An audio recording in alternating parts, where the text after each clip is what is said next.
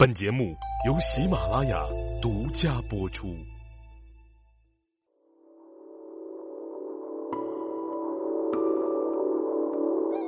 喜马拉雅的各位茶友们，大家好，我是赵阳。今天呢，咱们继续跟大家一起来聊一聊《茶经》。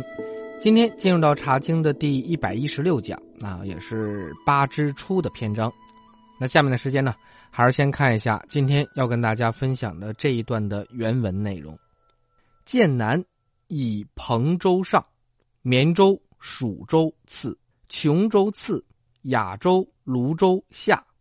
梅州、汉州右下。好，我们看一下今天这一段文字的内容啊。说剑南一带的茶以彭州出产的为极品，绵州、蜀州产的呢就要稍微的差一点琼州产的茶啊次点雅州、泸州的呢要再次一点到了梅州、汉州就是最低等级的了。好啊，下面的时间呢，看一下今天啊跟大家说的这些地方啊对应今天的哪里。首先看剑南，这个剑呢指的就是剑门山，南呢就是以南的地区。在唐贞观十道开元十五道的时候呢，都是其中的一道啊。辖区呢就咱现在的四川、云南、贵州、甘肃一带。下面彭州啊，在唐的垂拱二年，也就是公元的六百八十六年设立啊，治理九陇县。在唐天宝初年更名叫做蒙阳郡，在唐代的乾元初年改为彭州，管辖大致于现在的四川彭州都江堰一带。绵州啊，管辖的位置呢，就是今天的四川罗江上游以东啊，同河以西的这个地方。蜀州大致呢，在是今天的四川的崇州啊、兴津一带。这蜀州呢，出产像雀舌呀、鸟嘴呀、麦粒呀、片甲呀、蝉翼之类的上等名茶。琼州啊，管辖大致今天的四川琼峡、大邑，呃这一带。这个地方呢，自古以来就产茶。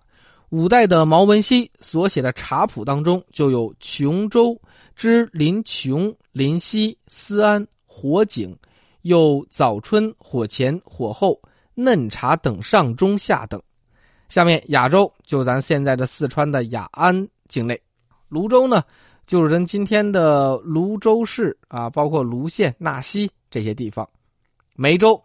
呃，管辖大致范围呢是四川的眉山呐、彭山呐、呃青神一带。汉州指的是四川的广汉、德阳啊、绵竹、金堂啊这个地区。好，我们看一下这个今天跟大家介绍的这个地带啊，剑南这个地区呢，其实出产的茶的品类还是很多的。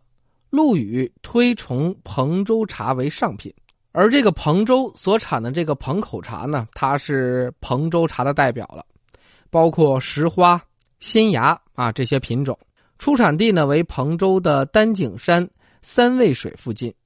在古代的时候，这些地方的地产茶被称作茶垄山，而茶垄山呢是山区和平原的交界处，这里的土壤呢是红色酸性土壤啊，气候也非常的适合优质茶叶的生长。那在早些年呢，这个地方的茶呢都是作为贡茶进贡给朝廷的，它呢采用了呃丹景山三味水附近的明前雨前茶制作而成。这个叶呢就比较鲜嫩，条索呢也比较细，呃，盛茶入沸水之后，叶片如同花瓣，香气是非常浓郁的。那这个茶在彭州人的日常生活当中呢，其实也是占着非常重要的地位。民间啊，就有一句话，叫做“青菜萝卜杂粮饭，瓦壶浅水彭口茶”。哈，也有好吃不过茶泡饭，好穿不过棉布衫的俗语。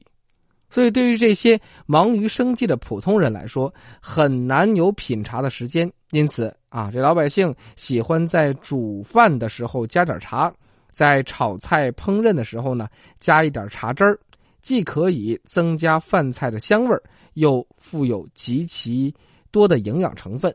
所以，彭州一带的人。在酿制酱油或者是豆瓣啊、豆豉啊、豆腐啊、呃等等的时候呢，包括酸菜、辣椒的时候，都喜欢放上一点茶啊作为调味与此同时呢，有着悠久的种茶史，那饮茶历史的彭州人呢，也深谙茶的医用之道，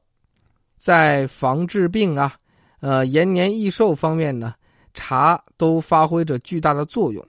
当地人呢非常爱茶啊，都是神清气爽，呃，身板硬朗，相对呢很少有疾病纠缠，所以茶对人的保健作用，从各个例子上我们也可以可以看得出来。直到现在啊，四川呢也是产茶的名区啊，川茶也在很多的名茶当中啊有上一号，所以啊，这个产茶都是自古的一种传承。好了，今天的故事呢就跟大家聊到这儿啊。如果大家没聊够的话，可以在赵阳的主页找到我的个人微信，大家可以呃添加微信啊，在茶友群当中一边喝着茶，一边我们继续来聊聊茶经。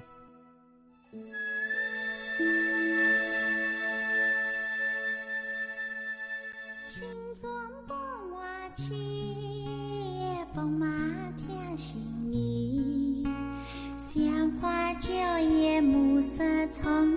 烟红巾，红颜洒雨滴，